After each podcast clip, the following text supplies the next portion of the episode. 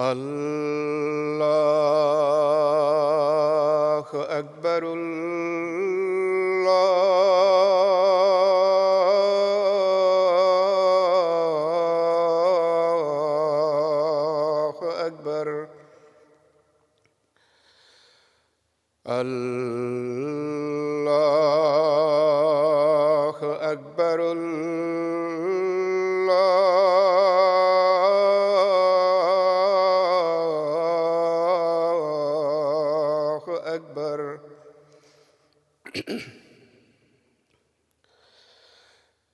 واشهد أن لا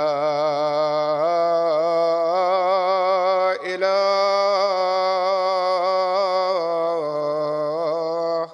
إلا الله. أشهد أن لا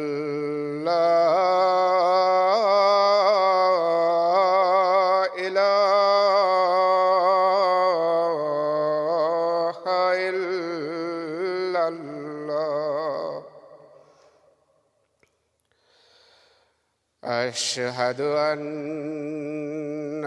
محمد رسول الله.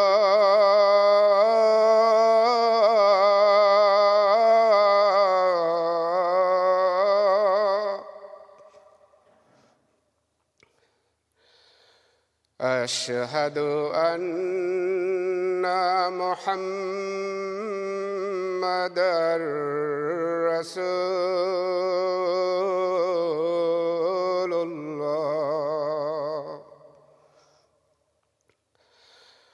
حي على السلام.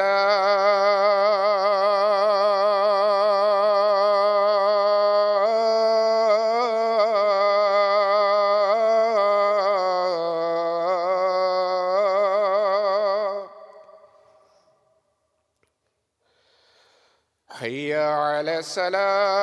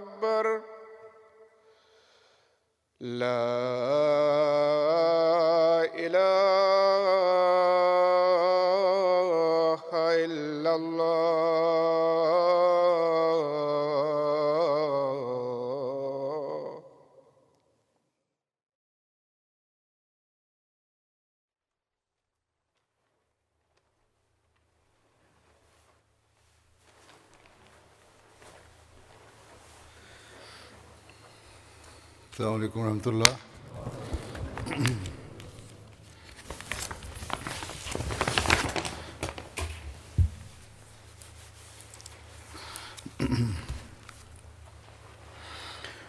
أشهد أن لا إله إلا الله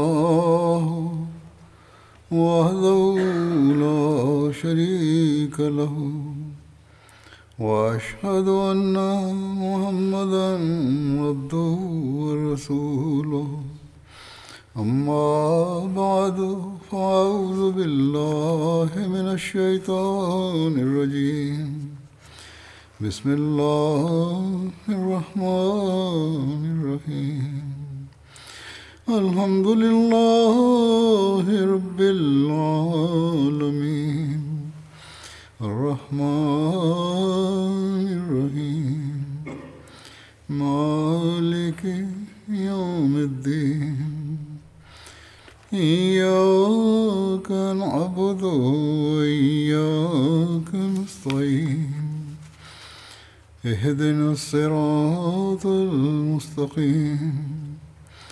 صراط الذين أنعمت عليهم غير المغضوب عليهم ولا الضالين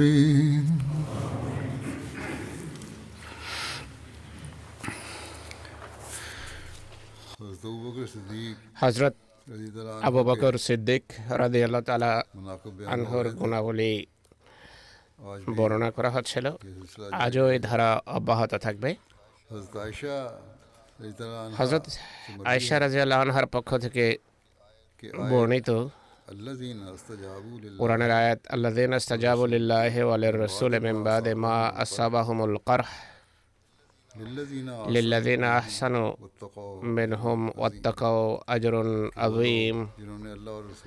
এবং যেসব মানুষ আহত হওয়ার পরও আল্লাহ এবং রসুলের ডাকে সাড়া দিয়েছে। তাদের মাঝে যারা পূর্ণ কর্ম করেছে এবং তাকুয়া অবলম্বন করেছে তাদের জন্য রয়েছে এক মহাপ্রতিদান। তিনি অর্থাৎ হজরত আয়েশা ওরোয়াকে বলেন যে হে আমার ভাগ্নে যখন মহানবী সালাম ওহদের যুদ্ধে যতটা আহত হওয়া নির্ধারিত ছিল তা তো হয়েছেনি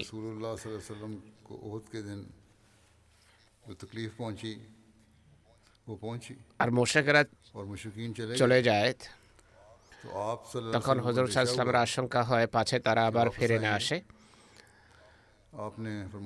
তিনি বলেন কে আছে যে তাদের পশ্চাদ্ধাবন করবে? তখন তাদের মধ্য থেকে সত্তর জন মানুষ নিজেদের উপস্থাপন করেন।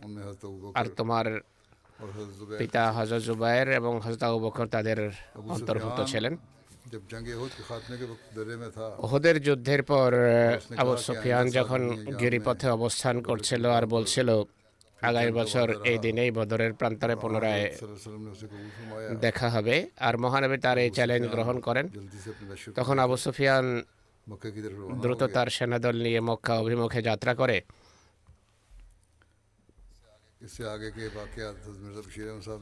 এরপরের ঘটনা হজরত মির্জা বশির আহমদ সাহেব এভাবে বর্ণনা করেছেন যে মহানবী সাল্লাহ সাল্লাম বাড়তি সতর্কতা হিসাবে তৎক্ষণাৎ সত্তর জন সাহাবের একটি দল কোরাইশ বাহিনীর পেছনে প্রেরণ করেন যাদের মাঝে হজরত আবু বকর এবং হজরত জুবাইরও অন্তর্ভুক্ত ছিলেন। এটি বুখারি শরীফের রয়েত সাধারণ ঐতিহাসিকগণ এভাবে বর্ণনা করেন যে তিনি হজরত আলী বা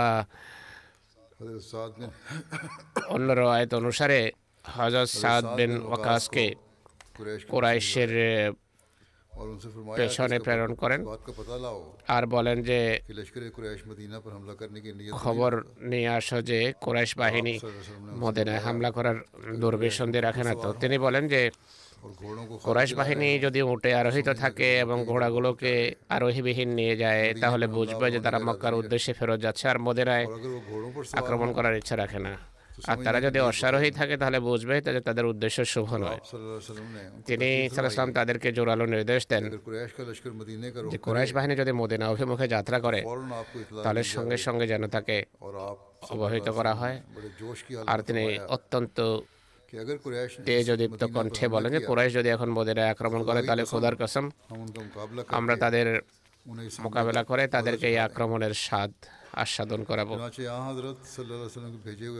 অতএব মহানবের প্রেরিত দূত তার নির্দেশ অনুসারে যান এবং অতি দ্রুত সংবাদ নিয়ে ফিরে আসেন যে কুরাইশ বাহিনী মক্কা অভিমুখে প্রস্থান করছে। হজরত আনাস বিন মালিক বর্ণনা করেন। হজরত আবু বকর মহানবীর মৃত্যুর পর হজরত উমরকে বলেন আমাদের সাথে উম্মে আয়মানের বাসায় চলুন তাকে দেখে আসি। যেভাবে মহানবী সাল্লাহ তার সাথে সাক্ষাতের জন্য যেতেন। তিনি অর্থাৎ হজরত আনাস বলেন আমরা যখন তার কাছে যাই তিনি কাঁদতে আরম্ভ করেন। তারা উভয়ে জিজ্ঞেস করেন যে আপনি কাঁদছেন কেন? আল্লাহর কাছে যা আছে তা তার রসুলের জন্য উত্তম তিনি বলেন আমি জানি যা কিছু আল্লাহর কাছে আছে তা তার রসুলের জন্য উত্তম কিন্তু আমার কান্নার কারণ হলো এখন আকাশ থেকে ওহি অবতরণের ধারা বিচ্ছিন্ন হয়ে গেছে হজরত আনাস বলেন যে তিনি অর্থাৎ উম্মে আয়মান তাদের উভয়কেও কাঁদিয়ে তোলেন অর্থাৎ তারা উভয়ই তার সাথে কাঁদতে আরম্ভ করেন। মহানবী সাল্লা ইসলাম বলেন যে হে লোক সকল আল্লাহ তালা আমাকে তোমাদের প্রতি প্রেরণ করেছেন। অর্থাৎ তোমরা বলেছ তুমি মিথ্যাবাদী আর আবু বকর বলেন। তুমি সত্যবাদী আর তিনি নিজ প্রাণ ও সম্পদ দিয়ে আমার প্রতি সহানুভূতি প্রদর্শন করেছেন।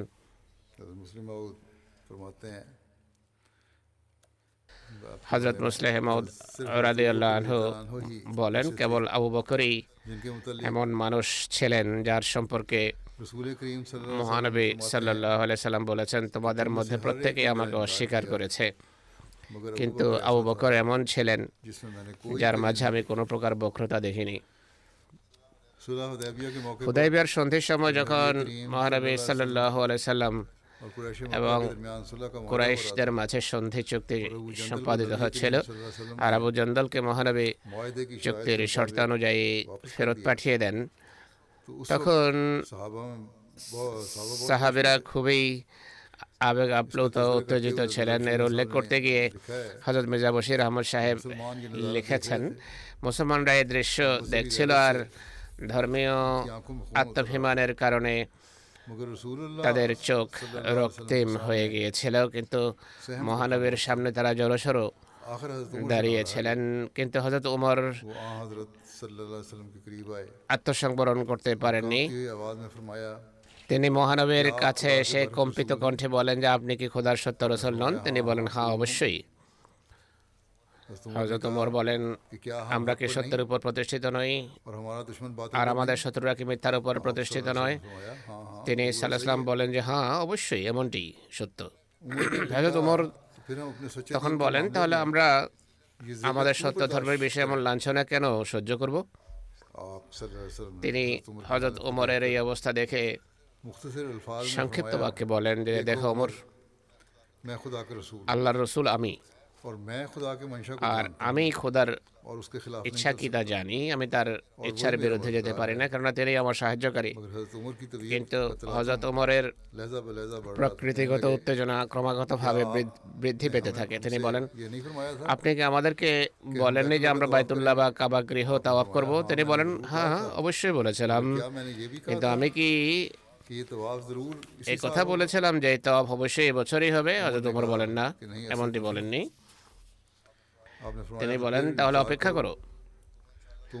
তোমরা ইনশাল্লাহ অবশ্যই মক্কায় প্রবেশ করবে এবং কাবার তাওয়াব করবে। কিন্তু উত্তেজন উত্তেজিত অবস্থায় হজরত ওমর আশ্বস্ত হতে পারেননি। কিন্তু যেহেতু মহানবীর একটা বিশেষ প্রতাপ ছিল তাই হজরত ওমর সেখান থেকে সরে গিয়ে হজরত আবু বকরের কাছে আসেন এবং তার সাথে ওই ধরনের উত্তেজিত অবস্থায় কথাবার্তা বলেন। হজরত আবু বকরও একই ধরনের উত্তর দেন যেমনটি মহানবী সাল্লাহ সাল্লাম দিয়েছিলেন কিন্তু একই সাথে হজরত আবু বকর রাজিউল্লাহ তালা আঠু উপদেশ করতে গিয়ে উপদেশ দিতে গিয়ে বলেন যে দেখো ওমর সংহত হও। আর আল্লাহ রসুলের রশিদে যে হাত দিয়েছ তা শিথিল হতে দিও না। কেননা খোদার কসম ব্যক্তি যার হাতে আমরা হাত রেখেছি তিনি অবশ্যই সত্য। হজরত ওমর বলেন সেই সময় আমি উত্তেজনার ঘরে এসব কথা বলে বসেছিলাম ঠিকই, কিন্তু পরে আমার চরম অনুশোচনা হয়। আর তোবার আদলে এই দুর্বলতার দাগ ধৌত করার জন্য অনেক নফল ইবাদত করেছি। অর্থাৎ সৎকার করেছি, রোজা রেখেছি, নফল নামাজ পড়েছি এবং দাসমুক্ত করেছি যাতে আমার এই দুর্বলতার দাগ মুছে যায়। এই ঘটনার উল্লেখ করতে গিয়ে হজরত মুসলেহ মহদ রাজিউল্লাহ লিখেছেন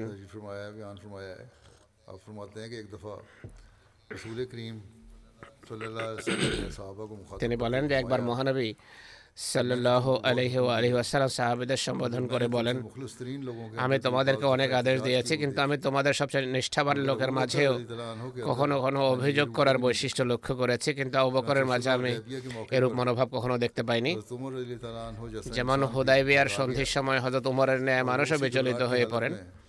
আর তিনি সেই বিচলিত অবস্থাতেই হজরত আবু বকরের কাছে যান। এবং বলেন আমাদের সাথে কি খোদার এই প্রতিশ্রুতি ছিল না যে আমরা উমরা করব? তিনি বলেন হ্যাঁ খোদার প্রতিশ্রুতি তো ছিল। তিনি বলেন আমাদের সাথে কি খোদার এই ওয়াদা ছিল না যে তিনি আমাদের সাহায্য ও সমর্থন করবেন। হজরত আবু বকর বলেন যে হ্যাঁ ছিল। তিনি বলেন তাহলে কি আমরা উমরা করেছি? হজরত আবু বকর বলেন যে হে ওমর খোদা তালা কখন বলেছিলেন যে আমরা এবছরই উমরা করব? এরপর তিনি বলেন আমরা কি বিজয় সাহায্য লাভ করেছি? হজরত আবু বকর বলেন খোদা ও তার রসুল বিজয় ও সাহায্যের অর্থ আমাদের চেয়ে ভালো জানেন? কিন্তু এই উত্তর ওমর আশ্বস্ত হতে পারেননি। আর সেই বিচলিত অবস্থায় মহানবীর কাছে তিনি পৌঁছেন এবং বলেন যে হে আল্লাহ রসুল খোদা তালার কি আমাদের সাথে প্রতিশ্রুতি ছিল না যে আমরা তওয়াফরত অবস্থায় মক্কায় প্রবেশ করব তিনি বলেন হ্যাঁ তিনি তিনি বলেন আমরা কি খোদার জামাত নই আর খোদা তালার কি আমাদের সাথে বিজয় সাহায্যের প্রতিশ্রুতি ছিল না তিনি বলেন ছিল হজরত ওমর বলেন তাহলে হে আল্লাহ রসুল সাল্লাহ সাল্লাম আমরা কি উমরা করেছি তিনি বলেন খোদা তালা কখন বলেছিলেন যে আমরা এবছরই উমরা করব এটি তো আমার ধারণা ছিল যে ওমরা এবছরে হবে। খোদাতালা নির্দিষ্ট করে কিছু বলেননি। তিনি বলেন তাহলে বিজয় সাহায্যের কি অর্থ হলো? তিনি সাল্লাহ সাল্লাম বলেন খোদার সাহায্য অবশ্যই আসবে। আর তিনি যে প্রতিশ্রুতি দিয়েছেন তা অবশ্যই পূর্ণ হবে। অর্থাৎ হজরত আবু বকর যে উত্তর দিয়েছিলেন একই উত্তর মহানবী সাল্লাহ সাল্লামও দিয়েছেন। উভয় রওয়ায়তের মাঝে পার্থক্য কেবল এতটুকু যে এক রওয়ায়ত অনুসারে হজরত ওমর প্রথমে মহানবীর কাছে যান, এরপর হজরত আবু বকরের কাছে আসেন। হজরত মুসলিমত বলেন যে কথা, মূল কথা একই, কিন্তু এই অনুসারে প্রথম হজরত আবু বকরের কাছে গিয়েছেন, এরপর মহানবীর সমীপ উপস্থিত হয়েছেন।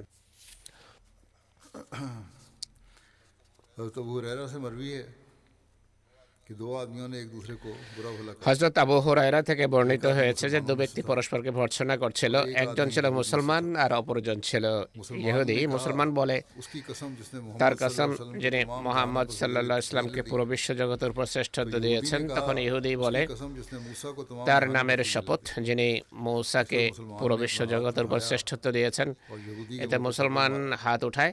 ইহুদের মুখে থাপ থাপ্পড় মারে। সেই ইহুদি মহানবীর কাছে যায়। এবং তার ও সেই মুসলমানের মাঝে যা ঘটেছে, তা তা তাকে অবগত করে।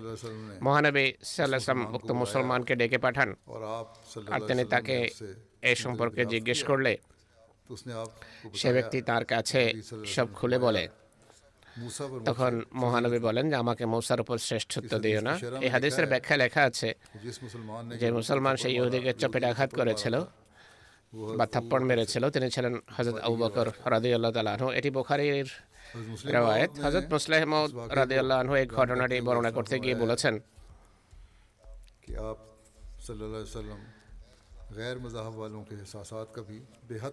তিনি সাসলাম বেধর্মীদের আবেগ অনুভূতির প্রতি অনেক যত্নবান ছিলেন একবার হজরত আবু বকরের সামনে কোনো ইহুদি বলে বসে যে আমি মুসার কসম খাচ্ছি যাকে খোদা তালা সকল নবীর উপর শ্রেষ্ঠত্ব দিয়েছেন এতে হজরত আবু বকর তাকে থাপ্পড় মারেন মহানবী সাসলাম যখন এই ঘটনা জানতে পারেন তিনি হজরত আবু বকরের মানুষকে ভর্ৎসনা করেন বকা দেন বকা ঝকা করেন হজরত মুসলিমাত বলেন লক্ষ্য করে দেখো মুসলমানদের শাসন।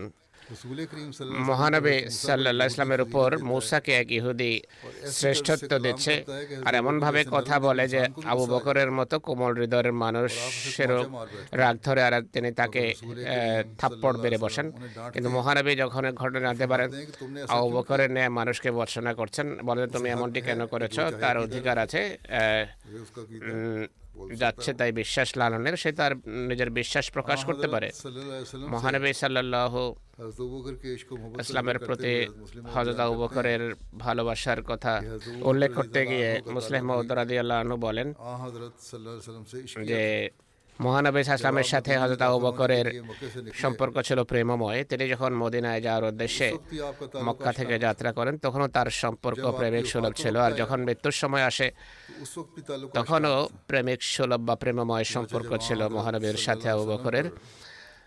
যেমন মহানবের প্রতি যখন সুরা নাসর অবতীর্ণ হয় অর্থাৎ এজা জা আনাসরুল্লাহ ওয়াল ফাতহ ওয়া রাআইত আন-নাস ইয়াদখুলুনা ফি দীনিল্লাহ আফওয়াজা ফাসাব্বিহ বিহামদি রাব্বিকা ওয়াস্তাগফির ইন্নাহু কানা তাওয়াবা এই ওয়াহি যখন অবতীর্ণ হয়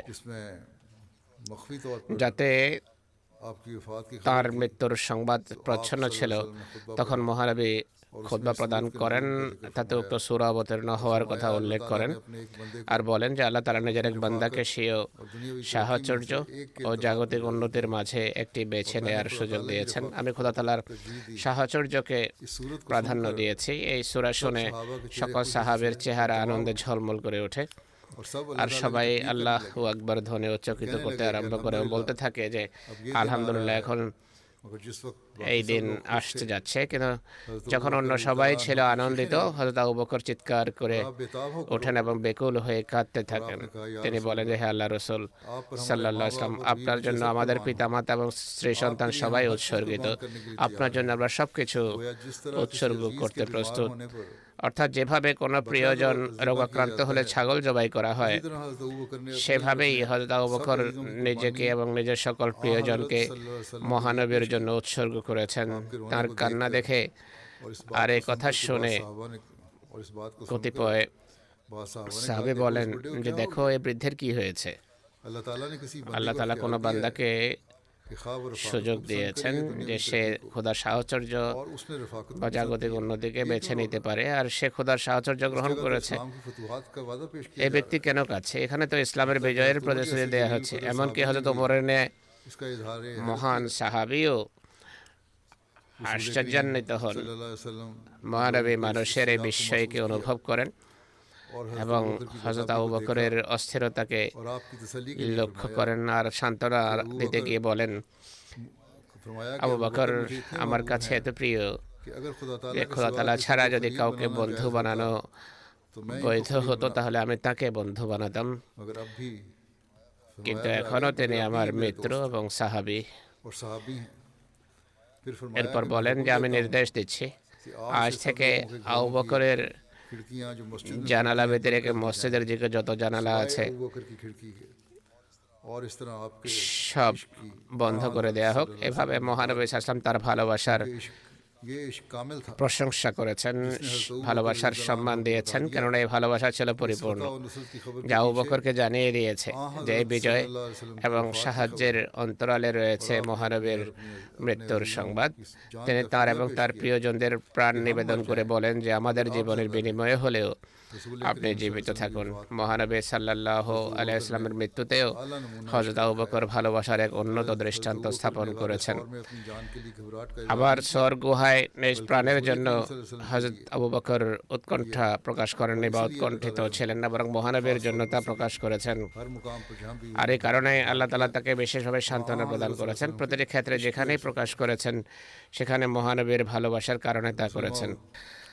হজরত মুসলিহ মৌদ রাদিয়াল্লাহু আনহু এক জায়গায় বলেন যে বিভিন্ন হাদিসে বর্ণিত হয়েছে একবার হজরত আবু বকর ও হজরত ওমরের মাঝে কোনো এক বিষয়ে কথা কাটাকাটি হয় আর বিতর্ক বৃদ্ধি পেতে থাকে হজরত ওমর যেহেতু রাগী স্বভাবের ছিলেন তাই হজরত আবু বকর সেখান থেকে চলে যাওয়ায় সমীচীন মনে করলেন যেন বিবাদ শুধু শুধু সীমা ছাড়িয়ে না যায় হজরত আবু বকর চলে যেতে উদ্যত হলে হজরত ওমর এগিয়ে গিয়ে তার জামা টেনে ধরে বলেন যে আমার কথার উত্তর দিয়ে যান হজরত আবু বকর জামা ছাড়িয়ে চলে যেতে চাইলে তার জামা ছেড়ে যায় তিনি তখন তার ঘরে চলে আসেন কিন্তু হজরত ওমর ভাবলেন যে হয়তো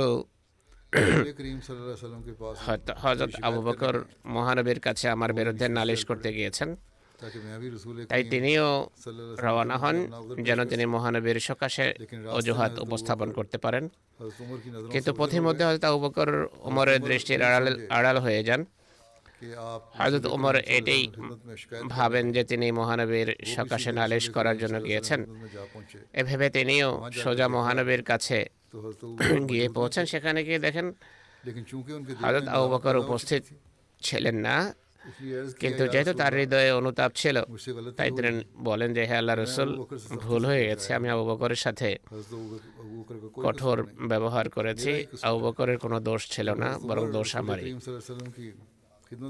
হজরত ওমর যখন মহানবের সকাশে উপস্থিত হন তখন আবু বকরকে কেউ গিয়ে বলে যে ওমর মহানবের কাছে আপনার বিরুদ্ধে নালিশ করতে গিয়েছেন হজরত আবু বকর ভাবলেন যে আত্মপক্ষ সমর্থনের জন্য আমারও যাওয়া উচিত যেন একতরফা কথা না হয় আর আমিও যেন আমার দৃষ্টিভঙ্গি উপস্থাপন করতে পারি হজরত আবু বকর যখন মহানবীর বৈঠকে উপস্থিত হন, তখন হজরত উমর বলেন, বলছিলেন, হে আল্লাহ রসুল, আমার ভুল হয়ে গেছে।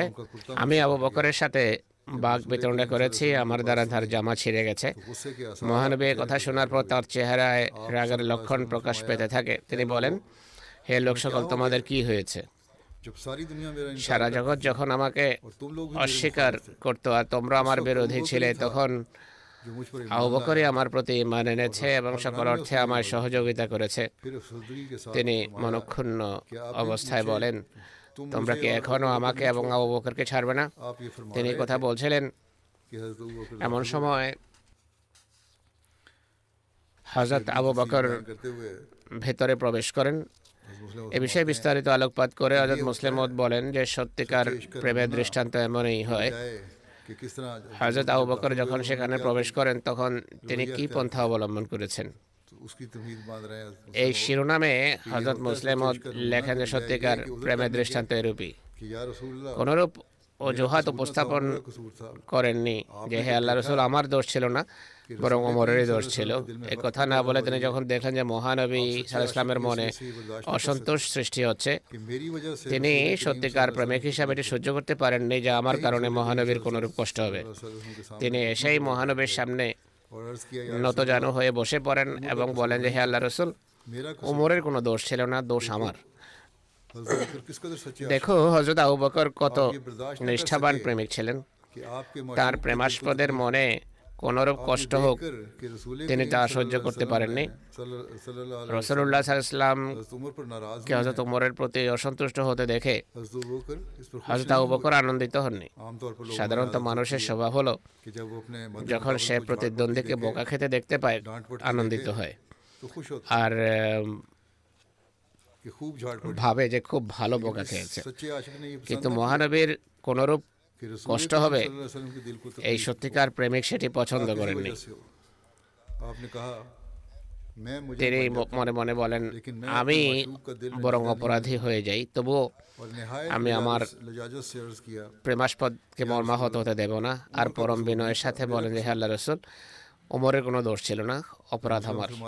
হজরত মুসলিম বলেন হজরত আবু বকর যদি মহানবের হৃদয়ের কষ্ট লাঘব করার জন্য অত্যাচারিত হওয়া সত্ত্বেও অত্যাচারী হওয়ার কথা মেনে নেন। তাহলে এটি কীভাবে হতে পারে?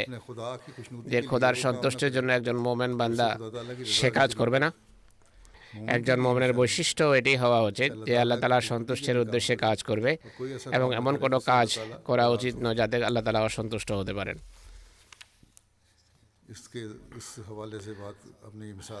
হজরত মুসলেহ মাউদ রাজু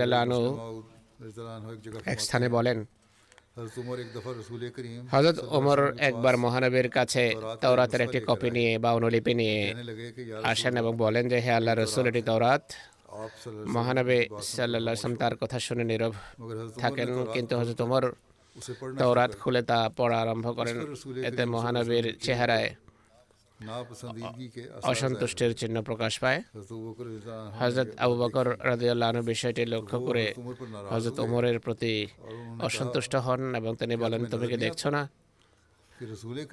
মহানবী সাল্লাহ এটি অপছন্দ করছেন।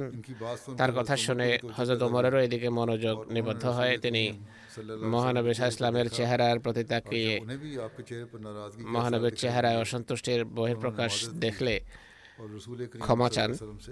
রসুল্লাহ সাল্লাহ ইসলামের কাছে ক্ষমা চেয়ে নেন। হজরত মুসলেহ মাউদ এই ঘটনাটি একটি আয়াতের তফসিরে বর্ণনা করেছেন।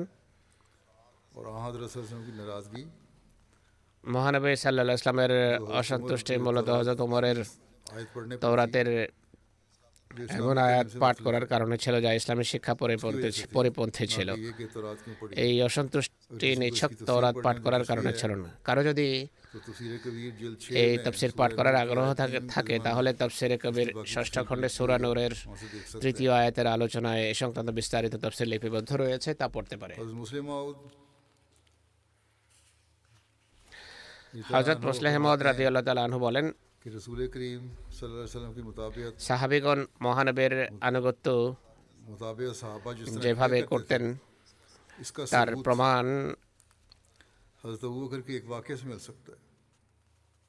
হজরত আবু বকরের একটি ঘটনায় বিদ্যমান মহানবের তেরোধানের পর যখন আরবের কতক গোত্র জাকাত দিতে অস্বীকার করে তখন হজরত আবু বকর তাদের বিরুদ্ধে যুদ্ধ করার জন্য প্রস্তুত হয়ে যান তখন পরিস্থিতি এতটাই নাজুক ছিল যে হজরত উমরের মতো মানুষও পরামর্শ দেন যে তাদের সাথে নমনীয়তা প্রদর্শন করা উচিত কিন্তু হজরত আবু বকর প্রত্যুত্তরে বলেন মহানবী ইসলাম স্বয়ং যে আদেশ প্রদান করেছেন আবু কাহাবার পুত্রের তা রোহিত করার কি ক্ষমতা আছে। খুদার কাসম মহানবীর যুগে এরা যদি উটের পা বাঁধার এক রশিও জাকাত হিসাবে প্রদান করত তাহলে আমি সেই রশিও তাদের কাছ থেকে আদায় করে ছাড়ব। আর ততক্ষণ পর্যন্ত ক্ষান্ত দেব না যতক্ষণ তারা জাকাত না প্রদান করে। এটি বোখারের রয়েত হাজদা বলেন এ ব্যাপারে তোমরা যদি আমাকে সাহায্য করতে না পারো তাহলে করোনা আমি একাই তাদের বিরুদ্ধে লড়াই করব। নবীর আনুগত্যের কত বিস্ময়কর দৃষ্টান্ত চরম বিপদসংকুল পরিস্থিতিতে জ্যেষ্ঠ সাহাবিগণের লড়াই না করার পরামর্শ প্রদান সত্ত্বেও মহানবীর আদেশকে বাস্তবায়নের জন্য তিনি সব ধরনের বিপদ মাথা পেতে নেয়ার জন্য প্রস্তুত হয়ে যান। একইভাবে ওসামার বাহিনীর যুদ্ধাভিযানের উদ্দেশ্যে যাত্রা স্থগিত করার জন্য সাহাবেরা অনেক চেষ্টা করে। কিন্তু হজরত আবু বকর বলেন শত্রু যদি মদিনা দখল করার মতো শক্তি অর্জন করে নেয় আর মুসলিম নারীদের লাশ নিয়ে কুকুর টানা হেঁচড়াও করে। তবুও আমি সেই সেনাবাহিনী প্রেরণ স্থগিত করতে পারি না। যা স্বয়ং মহারাবি প্রেরণ করার জন্য প্রস্তুত করেছিলেন। হজরত জাবের বর্ণনা করেন মহানবী সাল্লাহ ইসলাম বলেছেন যদি আমার কাছে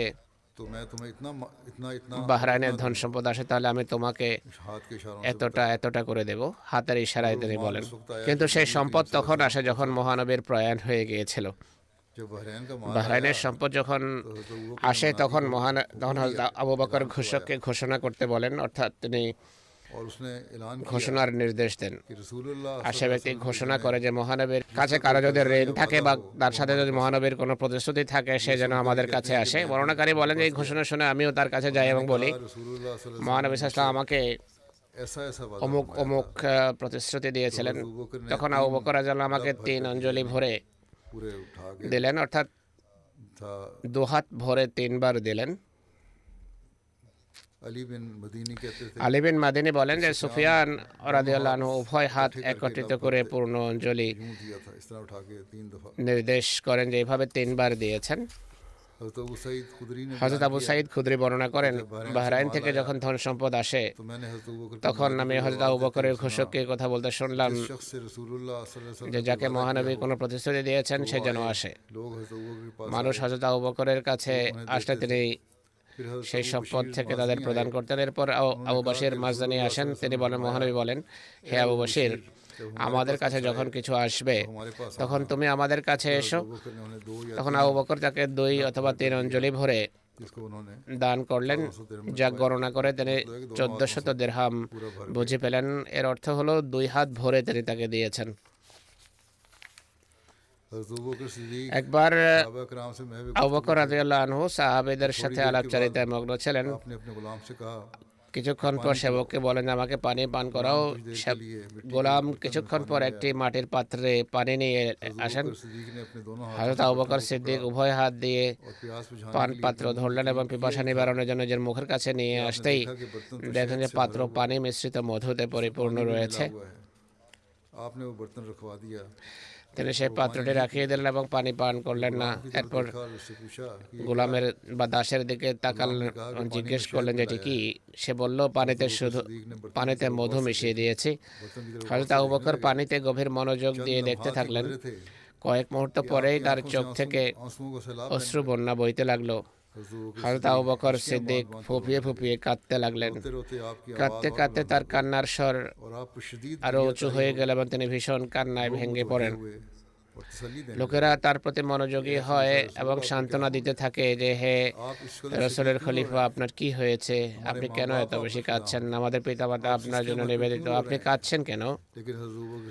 কিন্তু আবু বকর সিদ্দিকের কান্না কান্না থামল না বরং আশপাশের লোকেরাও তাকে দেখে কান্না শুরু করল এবং কাঁদতে কাঁদতে তারা নীরব হয়ে গেল। কিন্তু অবকর অনবরত কাঁদতে থাকেন। তার অশ্রু যখন সামান্য সংবরণ হয় তখন মানুষ তাকে কান্নার কারণ জিজ্ঞেস করে যে হে রসুলের খলিফা কি কারণে এত কান্নাকাটি? কিসে আপনাকে এত কাঁদালো?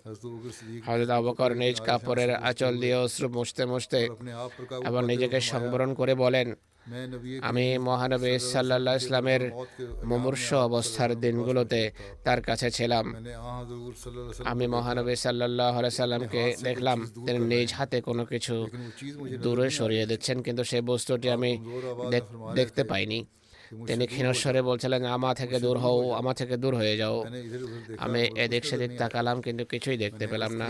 আমি বললাম হে আল্লাহ রসুল সাল্লাহ সাল্লাম আমি আপনাকে দেখেছি। কোনো বস্তুকে আপনি দূরে সরাচ্ছেন অথচ আপনার পাশে আপনার আশেপাশে কিছুই দৃশ্যমান ছিল না। হজুর আমার প্রতি মনোযোগ নিবদ্ধ করে বলেন এটি মূলত দুনিয়া ছিল জানি সকল চাকচিক্য এবং নেমত সহ আমার সামনে উপস্থিত হয়। আমি তাকে বললাম দূর হয়ে যাও। দিব্যদর্শন ছিল এটি এই কথা বলতে বলতে সে চলে গেল যে আপনি আমার থেকে মুক্তি লাভ করেছেন তাতে কি যারা আপনার পরে আসবে তারা আমার থেকে কখনো বাঁচতে পারবে না হজরত আবু বকর সিদ্দিক হরাদি আল্লাহ দুশ্চিন্তায় নিজের মাথা নাড়লেন এবং Mm. দক্ষ ভারাক্রান্ত কণ্ঠে বললেন যে, হে লোক সকল এই মধুমিশ্রিত পানির কারণে আমি ভয় পেলাম যে, পার্থিবতা যেন আমাকে ঘিরে না ফেলে। এ কারণে আমি ফুপে ফুপে কাঁদছিলাম। হৃদয় এতটাই তার খোদাতলার ভয় ছিল। এরাক বিজয়ের পর একটি মূল্যবান চাদর হস্তগত হয়। হজরত খালেদ সেনাবাহিনীর পরামর্শে সে চাদর হজরত আবুবকর সিদ্দিকের কাছে উপহার স্বরূপ প্রেরণ করেন আর লেখেন আপনার জন্য প্রেরণ করা হচ্ছে আপনি গ্রহণ করুন। কিন্তু হজরত আবুবকর তার নেয়া পছন্দ করেননি। এমনকি নিজের আত্মীয়দের দেননি বরং এটি হজরত ইমাম হোসাইনের হাতে শপথ করেন। অবশিষ্ট স্মৃতিচারণ ইনশাল্লাহ আগামীতে হবে। এখন আমি দুজন প্রয়াত ব্যক্তির স্মৃতি চারণ করতে চাচ্ছি। এরপর তাদের গায়ে বেড়া জানাজা পড়াবো ইনশাল্লাহ প্রথম জানাজা মোহতরম সামিউল্লাহ সিয়াল সাহেবের যিনি তারিখে জেদিদের ওকিলে জেরা ছিলেন। উনানব্বই বছর বয়সে ঐশী অনুযায়ী মৃত্যুবরণ করেন। নালিল্লাহ রাজিউন। আল্লাহ তালার কৃপায় তিনি ওসিয়ত করেছিলেন। তার পিতা ছিলেন রহমতুল্লাহ সিয়াল সাহেব। সামিউল্লাহ সিয়াল সাহেবের বংশে আহমদীয়ত আসে তার পিতা রহমতুল্লাহ সিয়াল সাহেবের মাধ্যমে, যিনি হজরত খলিফাতুল মসিহ সানির যুগে উনিশশো সনে আহমদীয়ত গ্রহণ করেছেন। সে সময় সামিউল্লাহ সিয়াল সাহেবের বয়স ছিল চার বছর। তার মাতা যখন বয়াতের সংবাদ পান স্বামীকে পরিত্যাগ করে তাকে সাথে নিয়ে চলে গেলেন যখন এই ঘটনা খলিফা সানের বরাবরে উপস্থাপন করা হলো তখন হজুর তার পিতাকে বলেন আপনি মামলা করুন এবং সন্তান ফেরত নিন তদনুযায়ী মামলা করে সন্তান ফেরত নেওয়া হয় এভাবে তিনি তার পিতার অভিভাবকত্বে চলে আসেন আর তিনিই তার লালন পালন করেন সামিউল্লাহ সিয়াল সাহেবের পিতা বিশৃঙ্খলার যুগে পূর্ব পাঞ্জাবে শাহাদত বরণ করেন এরপর তার সকল ও আহমদী আত্মীয় তাকে ফেরত নেয়ার চেষ্টা করে, জামাত থেকে দূরে নিয়ে যাওয়ার চেষ্টা করে, কিন্তু তিনি আহমদীয়ত পরিত্যাগ করেননি। উনিশশো উনপঞ্চাশ সালে তালেবুল ইসলাম হাই স্কুল থেকে ম্যাট্রিক পাশ করেন, উনিশশো চুয়ান্ন সালে তালেমুল ইসলাম কলেজ থেকে বিএ পাশ করেন, উনিশশো ছাপ্পান্ন সালে লাহোর সরকারি কলেজ থেকে পরিসংখ্যানে এম এ পাশ করেন। তার দুই পুত্র রয়েছে, একজন কানাডাতে ডাক্তারি করেন, অপরজন ইফতেখার উল্লাহ সেয়াল সাহেব। যিনি রাবুয়াতে তারিখ জিদের ইনচার্জ তিনি একজন ওয়াকফে জিন্দেগি অর্থাৎ তিনি জীবন শুরু করেছেন ধর্মের খাতিরে। উনিশশো উনপঞ্চাশ সনে সেয়াল সাহেব জীবন উৎসর্গ করেন এবং অন্যান্য ওয়াকফে জিন্দেগিদের সাথে তার পরীক্ষা বা ইন্টারভিউ হয়। হজরত মুসলেহ মহদ রাজি আল্লাহ তালা স্বয়ং প্রশ্নপত্র প্রণয়ন করেন। এরপর হজরত মুসলিম রাজনের নির্দেশে তিনি উচ্চতর শিক্ষা অর্জনের জন্য লাহোরের তালিম ইসলাম কলেজে ভর্তি হন যেখানে তিনি প্রথমে বিএসসি এবং পরবর্তীতে এমএসসিতে তিনি পরিসংখ্যান ডিগ্রি অর্জন করেন। পরিসংখ্যানে তিনি ডিগ্রি অর্জন করেছেন। উনিশশো তিপ্পান্ন সনের দপ্তরে তার প্রথম নিযুক্তি হয়। এরপর তিনি বিভিন্ন অফিসে কাজ করতে থাকেন। উনিশশো ষাট থেকে তেষট্টি পর্যন্ত সেরালিওনে দায়িত্ব পালনের সৌভাগ্য অর্জন করেন। উনিশশো তিরাশি সনে হজরত খলিফাতুল মাসি রাবের এমল্লা তাকে ওকিলুল জেরাত এবং সনদ তেজারত নিযুক্ত করেন। অষ্টআশি থেকে নিরানব্বই পর্যন্ত ওকিলুল দিওয়ান এবং উনিশশো নিরানব্বই থেকে দুই হাজার বারো পর্যন্ত উকিল জিরাত এবং সনদ জারাত পদে দায়িত্ব পালনের তার সৌভাগ্য হয়েছে। দুই হাজার বারো থেকে মৃত্যু পর্যন্ত তিনি অকলুজরা ছিলেন। তার দায়িত্ব পালনের সময়কাল উনসত্তর বছর পর্যন্ত বিস্তৃত ছিল। এছাড়াও তিনি আঞ্জমান তারিখে যে অনেকগুলো কমিটির সদস্য ছিলেন আর কয়েকটি নিবন্ধিত কোম্পানির পরিচালকও ছিলেন। একইভাবে খোদামুল আহমদিয়াতে মহতাবেম হিসাবে বিভিন্ন বিভাগে বিভাগে সুদীর্ঘকাল পর্যন্ত কাজ করার সুযোগ হয়েছে। তার সহধর্মিনী আমাতুল হাফিজ সিয়াল সাহেবা বলছেন, চৌষট্টি বছরের বৈবাহিক জীবনে আমি দেখেছি তিনি অত্যন্ত পূর্ণবান সহমর্মী, আল্লাহর প্রতি আস্থাশীল এবং আদর স্নেহশীল একজন মানুষ ছিলেন। তিনি প্রতিটি কাজে নিজের উপর অন্যদের প্রাধান্য দিতেন। আর যুগ খলিফার নির্দেশাবলীকে সকল বিষয়ের উপর অগ্রগণ্য জ্ঞান করতেন তিনি বলেন বিয়ের পর শুরুতেই তিনি আমাকে বুঝিয়ে দিয়েছেন যে আমি একজন ওয়াকফে জিন্দগি আর একজন ওয়াকফে জিন্দগি স্ত্রী ও ওয়াকফে জিন্দগি হয়ে থাকে তিনি আরও বলেন যে তিনি দরিদ্রদের আশ্রয়স্থল ছিলেন আর আমাদের বাড়িতে অনেক বেশি আতিথেয়তা হতো অনেক বেশি অতিথির আনাগোনা থাকতো। তার ছেলে ইফতেখারুল্লাহ সিয়াল সাহেব বলেন সেসব থেকেই তার মাঝে জামাতের প্রতি অনেক বেশি বিশ্বস্ততা ভালোবাসা ছিল। উনিশশো সাতচল্লিশ সনের বিশৃঙ্খলার সময় তার পিতা যখন শহীদ হয়ে যান তিনি নিঃসঙ্গ হয়ে পড়েন। আর যেভাবে বলা হয়েছে যে আত্মীয় স্বজনের মাঝে তার পিতাই কেবল আহমদে ছিলেন। তার মাও তাদেরকে ছেড়ে চলে গিয়েছিলেন। আত্মীয় স্বজনে তাকে বলে, তুমি আহমদীয় ছেড়ে দাও, তাহলে আমরা তোমার সমস্ত জাগতিক ব্যয়ভার ও পড়াশোনার ব্যয়ভার বহন করব। কিন্তু আহমদীয়দের প্রতি ভালোবাসা এবং আহমদীয়দের সত্যতার প্রতি দৃঢ় বিশ্বাস থাকার কারণে তিনি তাদেরকে উত্তর দেন। ক্ষুধার্থ অবস্থা মরলেও আমি আহমদীয় ছাড়ব না আর পরে সর্বদাই এই ইমানের উপর তিনি প্রতিষ্ঠিত ছিলেন। জীবন উৎসর্গের ধারা যেন তার বংশধরের মাঝে চলমান থাকে এ বিষয়ে তার প্রচণ্ড আকাঙ্ক্ষা ছিল। তিনি বলেন আমি তিনি বলেন আমি যখন ওয়াক করি তখন তিনি খুবই আনন্দিত হন। যখন এখানে লন্ডন আসেন, তিনি খলিফাতুল মজেস রাবেকে এ সম্পর্কে অবহিত করেন। হুজুর অত্যন্ত সন্তুষ্ট হরেতে এবং বলেন যে, এটি আসল ওয়াকফ। অর্থাৎ এ ধারা যেন পরবর্তীতে সন্তান সন্ততির মাঝেও চালু থাকে। জাগতিক বা ধর্মীয় সমস্যার সম্মুখীন হলে আল্লাহ তালার দরবারে বিনত হতেন এবং সে কঠিন সমস্যার সমাধানের জন্য অত্যন্ত কাকুতিমিত করে দোয়া করতেন। আরেক পুত্র তার আরেক পুত্র লেখেন যে, আমি সারা জীবনে একবারও তাকে তাহাজ্জুদ নামাজ কামাই করতে দেখিনি। দরিদ্রদেরকে যথাসাধ্য সাহায্য করতেন, তিনি বলেন, তার মৃত্যুর পর অনেক লোক এসে আমাকে বিশেষ করে বলেছে, যখনই আমাদের কোনো টাকার প্রয়োজন হতো, আমরা সিয়াল সাহেবের কাছে যেতাম আর তিনি আমাদের সবসময় সাহায্য করতেন।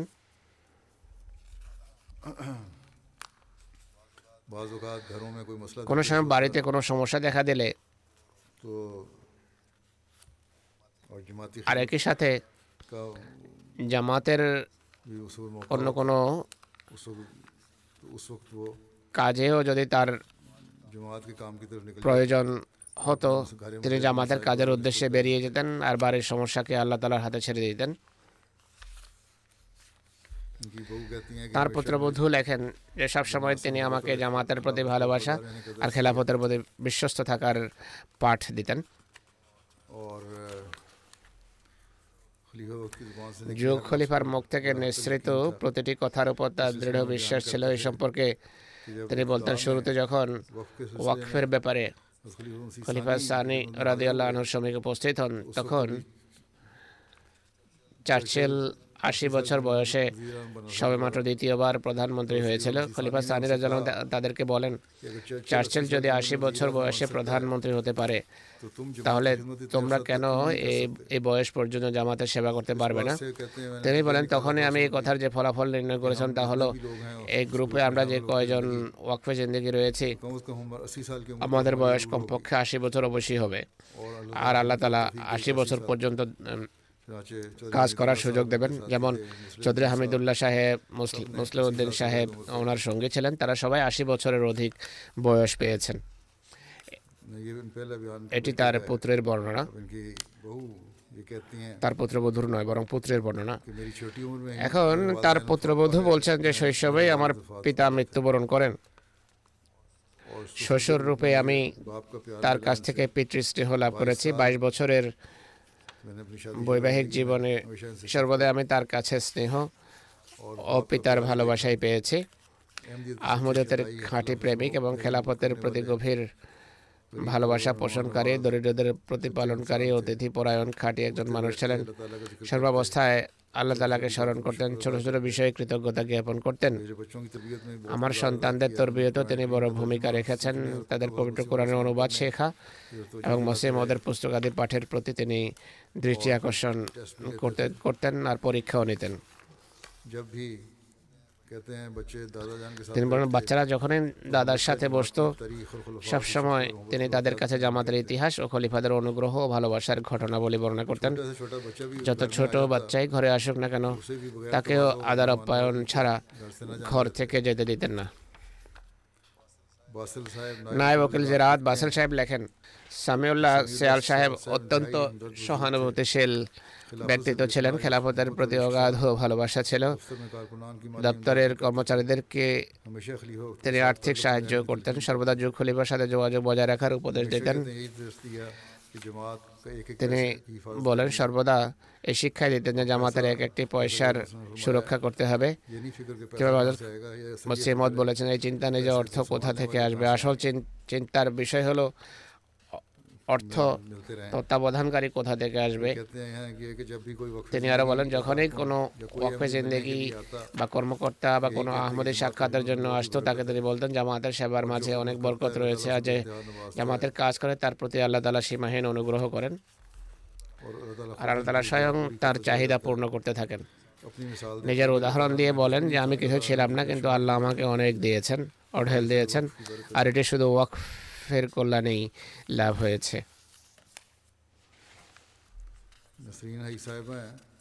নাসরিন হাই সাহেবা বলেন যে আমাদের পরিবার আমাদের পরিবারের গুরুত্বপূর্ণ সদস্য ছিলেন তিনি। আমার পিতামাতা সর্বদাই তাকে অনেক সম্মান করতেন। তার কোনো কন্যা ছিল না। আমার বয়স যখন সাত আট বছর হবে তখন তিনি এবং ফুফু আমাকে পালক নেন এরপর থেকে আমার বিয়ে পর্যন্ত তাদের সাথেই থাকি। তারা উভয় আমাকে আপন মেয়ের মতো লালন পালন করেছেন এবং শৈশব থেকে আমার সকল ইচ্ছা আকাঙ্ক্ষার প্রতি দৃষ্টি রেখেছেন। সর্বোত্তম শিক্ষা দিয়েছেন এবং মুরব্বীর কাছে আমাকে বিয়ে দিয়েছেন। ফজলে উমর ফাউন্ডেশনের সেক্রেটারি মাহমুদ তাহের সাহেব বলেন, একবার তিনি বলেন, আমি বিএ পাশ করার পর আমার প্রাথমিক পদায়ন হয়। মুসলিমদের নির্দেশে আমাকে এম করতে পাঠানোর জন্য প্রস্তুতি চলছিল। ওই সময় ডাক্তারে কেউ হজরত মুসলিম মোদের কাছে এই শঙ্কা ব্যক্ত করে করে বলে যে আপনি তাকে এম এ পাশ করাচ্ছেন এম এ পাশ করার পর সেনা আবার অন্য কোথাও চলে যায়। অর্থাৎ সেনা আবার জাগতিক কোনো চাকরিতে যোগ দিয়ে বসে। এ কথা শুনে মত বলেন সেয়াল কখনো বিশ্বাসঘাতক হয় না। তারিখে যদিদের জায়দাদ বিভাগের তত্ত্বাবধায়ক পক্ষে জিন্দিগি ইমরান বাবর সাহেব বলেন তার সাথে আমার পনেরো বছরের অধিককাল কাজ করার সুযোগ হয়েছে। খুবই দৃঢ় মনোবলের অধিকারী ছিলেন। জামাতের কাজে কখনো কোনো সরকার সরকারি কর্মকর্তার সাথে সাক্ষাৎ করতে বা তাদের সাথে আলাপ আলোচনা করতে সংকোচ করতেন না। ট্রেনে সফর করার সুযোগ হলে সফরকালে অবশ্যই তবলিক করতেন এবং উচ্চস্বরেই স্বরেই করতেন যেন কাছাকাছি অবস্থানকারী সবাই শুনতে পায়। ওকিলুল মাল এক লোকমান সাহেব বলেন যে, খেলাফতের আহ্বানে নিজেও সাড়া দিতেন আর অন্যদেরও এদিকে মনোযোগ আকর্ষণ করতেন। সবসময় যখন তারিখ ঘোষণা হতো, তৎক্ষণাৎ আসতেন এবং চাঁদা ইত্যাদি আদায় করতেন বা ওয়াদা লিখাতেন। তারিখে যদি দপ্তরের শেখ হারেস সাহেব বলেন আমি যখন জীবন উৎসর্গ করে তিনি প্রতিটি ক্ষেত্রে আমাকে দিক নির্দেশনা দিয়েছেন। খুবই ভালোবাসা ও স্নেহপূর্ণ ব্যবহার করতেন অত্যন্ত নির্ভীক এবং সাহসী ওয়াকফে জিন্দিগি ছিলেন। জামাতের সম্পদ সাশ্রয়ের ব্যাপারে পারদর্শী ছিলেন। হারে সাহেব আরও লেখেন দুই হাজার পনেরো সালে পাকিস্তান ইউনিয়ন কাউন্সিলের চেয়ারম্যান ইঞ্জিনিয়ার জাভেদ সাহেব বিশেষ সফরে ইসলামাবাদ থেকে রাবো আসেন অন্যান্য বুজুর্গরা ছাড়াও সিয়াল সাহেবের সাথেও তার সাক্ষাৎ করানো হয় সংক্ষিপ্ত সাক্ষাতে তিনি তবলিগের সুযোগ হাতছাড়া করেননি এবং তাকে খুব সুন্দরভাবে তবলিগ করেন আল্লাহ তালা মরহুমের প্রতি দয়া ও ক্ষমার আচরণ করুন তার যে ওয়াকফে পুত্র রয়েছে তাকেও ওয়াকফের দায়িত্ব উত্তরূপে পালনের তফিক দিন তার বংশধরকে খেলাফত ও জামাতের সাথে সম্পৃক্ত রাখুন তার শোক সন্তপ্ত পরিবারকে আল্লাহ তালা প্রশান্তি দেন। পরবর্তী জানাজা মোয়াল্লেম ওয়াকফে জাদিদ মরহম আলী আহমদ সাহেবের সহধর্মিনী শ্রদ্ধা সিদ্দিকা বেগম সাহেবার। সম্প্রতি পঁচাশি বছর বয়সে তার ইন্তেকাল হয়েছে। নালিল্লাহ ইলাইহি হেরাজেউন তার পুত্র আব্দুল হাদি তারেক সাহেব, জামাতের মুরব্বী আর বর্তমানে জামে আহমদিয়া গানায় তিনি শিক্ষকতা করছেন। কাদিয়ানের কাছাকাছি গ্রামে তার জন্ম হয়েছিল। তার পিতা আব্দুর রহমান সাহেব উনিশশো চুয়াল্লিশ সালে যৌবনেই মৃত্যুবরণ করেন। হজরত মুসলেহমদ রাজি আল্লাহ তালাহ তার বিধবা মা নবাব বিবি সাহেবাও তার সন্তানদের অভিভাবকত্ব গ্রহণ করেন তাদেরকে কাদিয়ান ডেকে পাঠান। এবং নবাব আমাদুল হাফিজ বেগম সাহেব তাদেরকে নিজ বাংলোয় রাখেন আশ্রয় দেন। মুরব্বী সাহেব বলছেন যে অধমের নানি হজরত নবাব আমতুল হাফিজ বেগম সাহেবার সেবা করার সুযোগ পান। অনুরূপভাবে হজরত মুসলিম রাজি আল্লাহ তালা আনহু দেশ বিভাগের পর আমার নানিকে তার সন্তানদের সাথে সিন্ধুর নাসিরাবাদে পাঠিয়ে দেন যেখানে তারা বড় হন।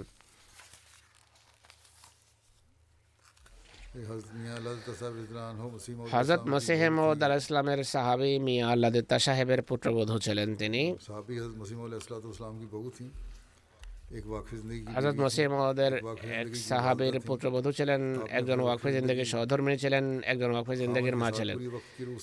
নিজের ওয়াকফে জিন্দগির স্বামীর সাথে ওয়াক ওয়াকফের পূর্ণ চেতনা নিয়ে ওয়াকফে জিন্দগির মতো জীবন কাটিয়েছেন না সকল প্রতিকূল পরিস্থিতিতে নিজের ওয়াকফে জিন্দগি স্বামীর সঙ্গ দিয়েছেন। সারা জীবনে কখনো কারও কাছে চাননি বা দাবি করেননি। অজস্র গুণাবলীর অধিকারী ছিলেন। এগুলোর মাঝে উল্লেখযোগ্য ছিল বিনয় ক্ষুদাভীরুতা দরবেশী আতিথেয়তা নম্রতা সরলতা স্বল্পে তুষ্টি শালীনতা ধৈর্য অদম্য মনোবল বেশিরভাগ উল্লেখযোগ্য। সারা জীবনে কখনো কারও কাছে অভিযোগ অনুযোগ করেননি আর কখনো কারও বদনাম শোনেননি বা বদনাম করেননি। আপন পর সবার সাথে সবসময় ভালোবাসাপূর্ণ ও নিষ্ঠাপূর্ণ আচরণ করতেন। পাঁচ বেলার নামাজ ছাড়াও নিয়মিত তাহাজুদ নামাজ অভ্যস্ত ছিলেন। একইভাবে নিয়মিত কোরআন শরীফ তেলাওয়াত করতেন। আর শেষ বয়সে অসুস্থতার মাঝেও যখন ঠিকভাবে নামাজ পড়তে পারতেন না তখন এই দোয়াই করতেন যে, হে প্রভু, এতটা সুস্থতা, মনোবল দান করার জন্য তোমার সঠিকভাবে ইবাদত করতে পারি।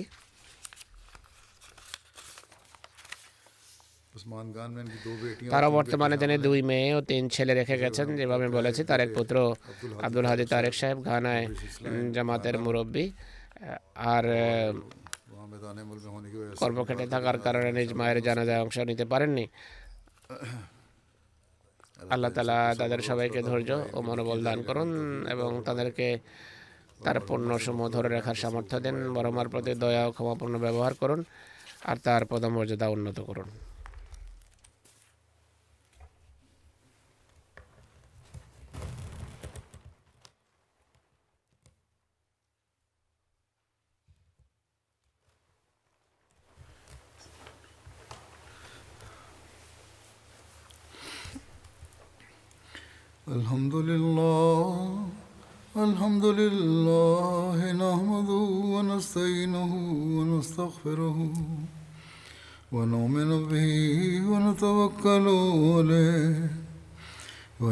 بالله من شرور أنفسنا ومن سيئات أعمالنا.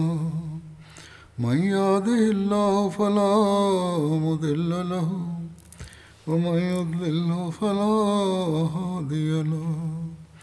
ونشهد أن لا إله إلا الله ونشهد أن محمدا عبده ورسوله. عباد الله رحمكم الله. إن الله يأمر بالعدل واللسان وإيتاء ذي القربى وينهى عن الفحشاء والمنكر والبغي يعظكم لعلكم تذكرون. اذكروا الله يذكركم ودوه يستجب لكم ولذكر الله أكبر.